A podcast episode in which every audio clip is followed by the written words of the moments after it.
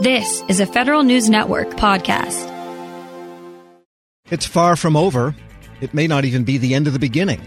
But nearly every public and private element in the United States is somehow involved in pushing back the pandemic. A few of the career federal civil servants you may see on TV, but thousands more are working behind the scenes. And for some perspective, we turn to the president of the Volcker Alliance, Tom Ross. Mr. Ross, good to have you back. Thank you very much, Tom. Glad to be here.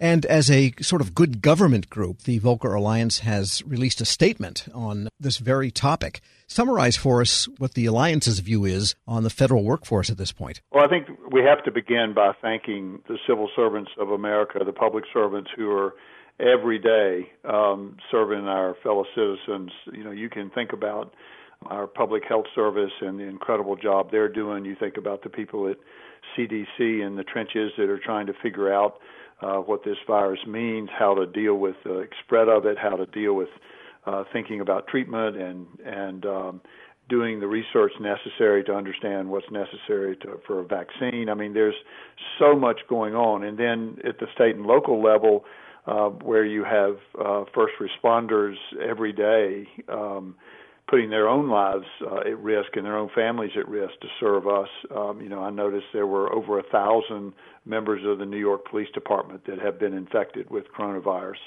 uh, as they go out and try to serve the public. So, you know, public service workers, we we owe them a great deal of thanks, and I um, first think we have to be pause and be very appreciative of of their service to all of us. I think the other factor here, though, is um, we have to step back at the same time and and uh, be careful to watch what's going on, to learn lessons, uh, to prepare for the future. Um, and I think one of the things we're seeing already uh, is uh, how critical um, the, having the right people in the right place is.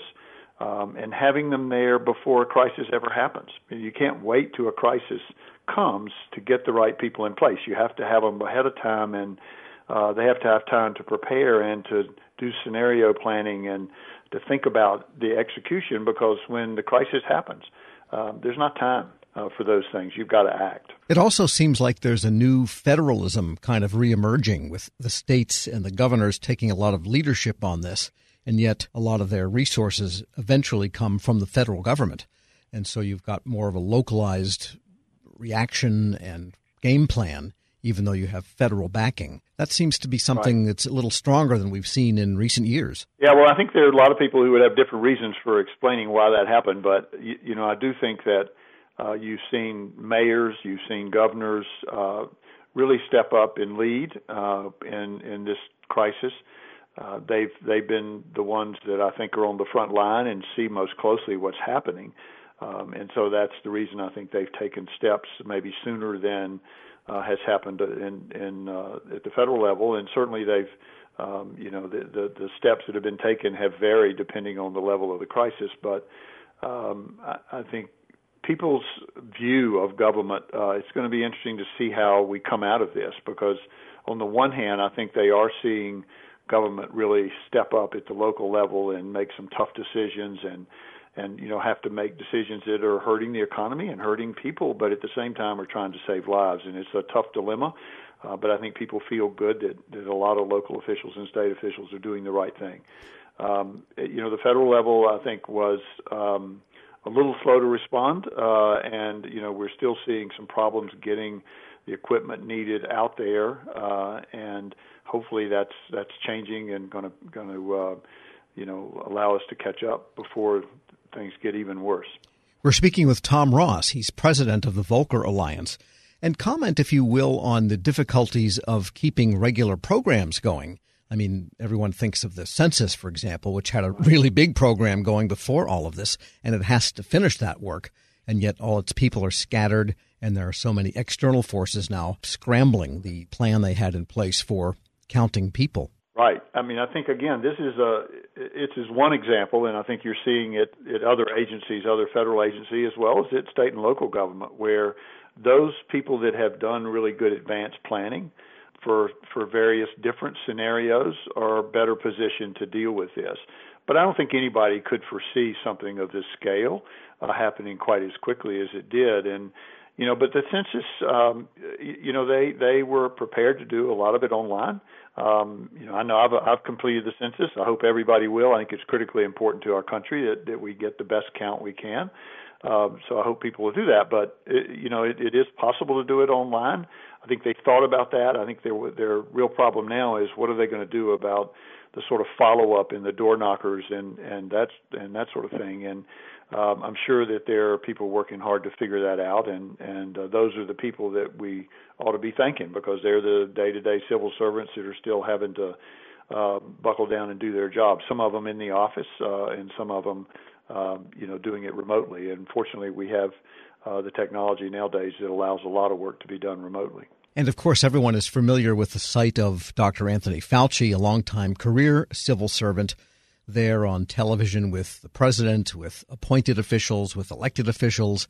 What's the best role now for appointees as their agencies labor through the details of program execution? Well, you know, I think if you're a political appointee and you're you're sitting in a again in a federal agency or or even you know state and local agencies, uh, the first thing I, I think one needs to do is um, before a crisis ever happens to have built trust with the civil servants because many times they're the people, as Dr. Fauci certainly is, who have tremendous experience, who've been through lots of different situations in the past and bring a lot of experience to the table, but they also bring a very high level of expertise.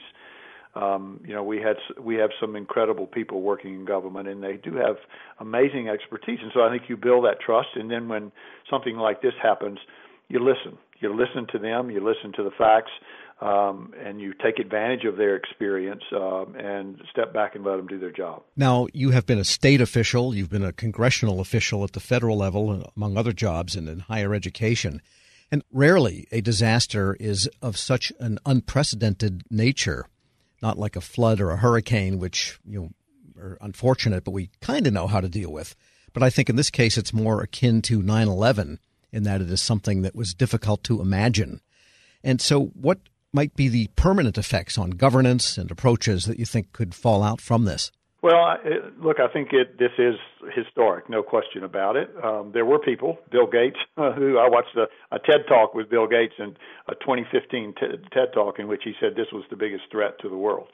Um, and here we are five years later, and it's happening. So uh, there were people thinking about this ahead of time, um, and and whether we were as prepared as we should be is a question we should we should think carefully about in the future and really, you know, debrief once once we get past this crisis and understand what we didn't do as well as we should and how can we do better. You know, I think there will be permanent impact here. Um, I think the world will change in some ways um, that we it's hard to predict, but certainly we're all learning to adjust and and uh, people are working, you know, remotely. They're working all over the world. They're using technology in ways that they haven't before, um, and I think that will certainly change the nature of work as we move forward.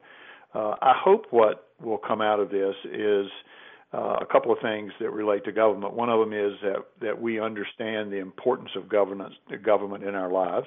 That we remember that uh, not just in a crisis, but day to day. That we also come out of this understanding the importance of having the right people, the right talent in government. Um, and frankly, as we've talked about before, you know, there is a workforce crisis going on in government, uh, and we're going to need to give that some serious attention when this crisis is behind us, because that's the way we'll start preparing for the next one, is to really have the right people in the right place. Um, you know, I think there will be some, uh, some, you know, um, analysis done afterwards of specific things we did well and specific things we didn't do well um, in this crisis, and you know how we can better coordinate among levels of government. How can we um, do better planning and scenario planning so that these kinds of things are are um, you know you know that we're ready for them, and and that that takes people who know how to prepare, people who know how to execute uh, a plan, and people who um, can. Uh, you know, deal with a crisis, who can manage a crisis with calmness and with um, reliance on facts and moving uh, the country in the right direction. And I think you know this will be a, a lesson for a lot of us in how we should conduct ourselves uh, going forward. And I think government will learn as much as as all the rest of us do. Tom Ross is president of the Volcker Alliance. Thanks so much for joining me. Tom, it's been a pleasure as always. Uh, thanks for what you all do. We'll post this interview along with a link to the Alliance statement at federalnewsnetwork.com slash Federal Drive. Hear the Federal Drive on your schedule. Subscribe at Apple Podcasts or Podcast One. Grab a 30-day free trial of LiveXLive Plus, and you'll get unlimited skips, commercial-free music, and all of the podcasts and live streaming events you can handle. Visit livexlive.com slash podcast one to learn more and start your free trial.